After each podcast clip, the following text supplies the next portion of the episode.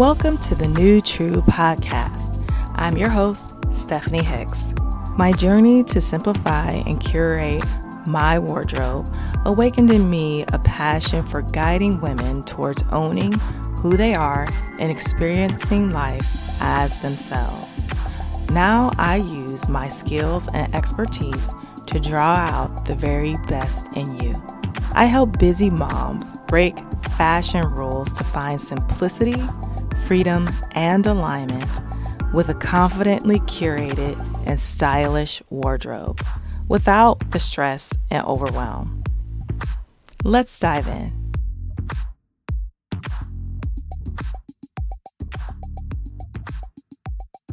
Hey, hey, welcome back, and thank you for joining me.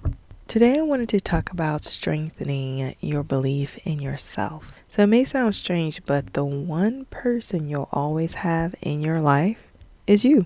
In order to have an existence that's peaceful yet exciting and fulfilling, it's important to believe in yourself. When you believe in yourself, you know that you have the ability to handle anything, anything that life throws your way. You recognize that although things may be tough, you'll get through it. If that voice deep inside you says, But what if I'm not sure that I can handle something? You could probably benefit from boosting your self confidence and recognizing more of your abilities. How can you bolster or boost your belief in yourself? These strategies can help you. One, know yourself. Who are you? How would you describe yourself to someone who doesn't know you? Write down a description of you. Something like Stephanie is a person who goes after what she wants and listens. Keep writing what you know about yourself. When you're finished, read it. Don't just write it, read it. Does it give the reader a clear idea of who you are? Number two, develop a real understanding for how you react in certain situations. For example, if someone tells you he's angry about something you did, how do you respond? When people ask for help, what do you do? Noticing the behaviors you perform whenever challenging situations occur will help you to see your capabilities. Number three, be comfortable with your own feelings.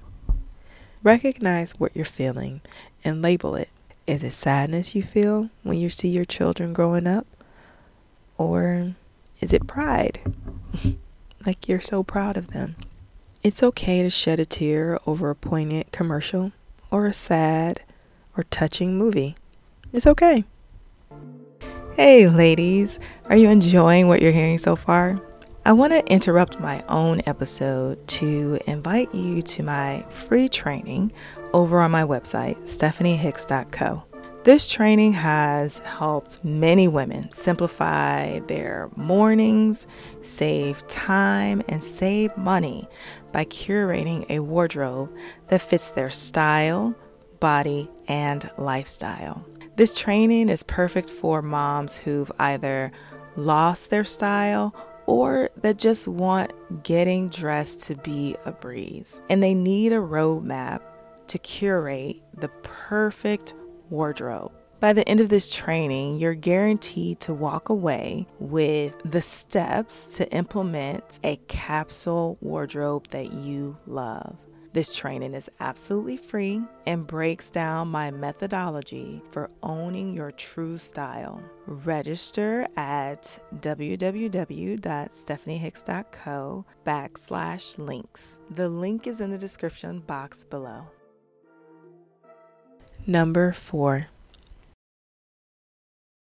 recognize your strong points. Although most of us can identify our weak areas right off the bat, it's sometimes a challenge to see our strengths.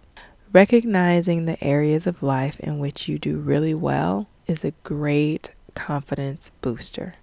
Number four, remind yourself you've made it through some challenging episodes.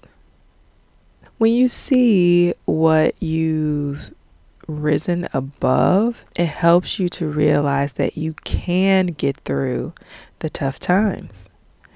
You can probably easily recount all the difficult phases you've gone through in life. Yet, here you are, surviving and maybe even thriving. Be inspired by the initiative, personal strength, and courage you've shown so far in life. Say to yourself, if I did that, then I can achieve even more. For example, maybe you made your way through college or even graduate school while working full time and taking care of a family. That's quite a feat. It must have been a challenging time for you, yet somehow you did it. That's pretty incredible, and you need to acknowledge that.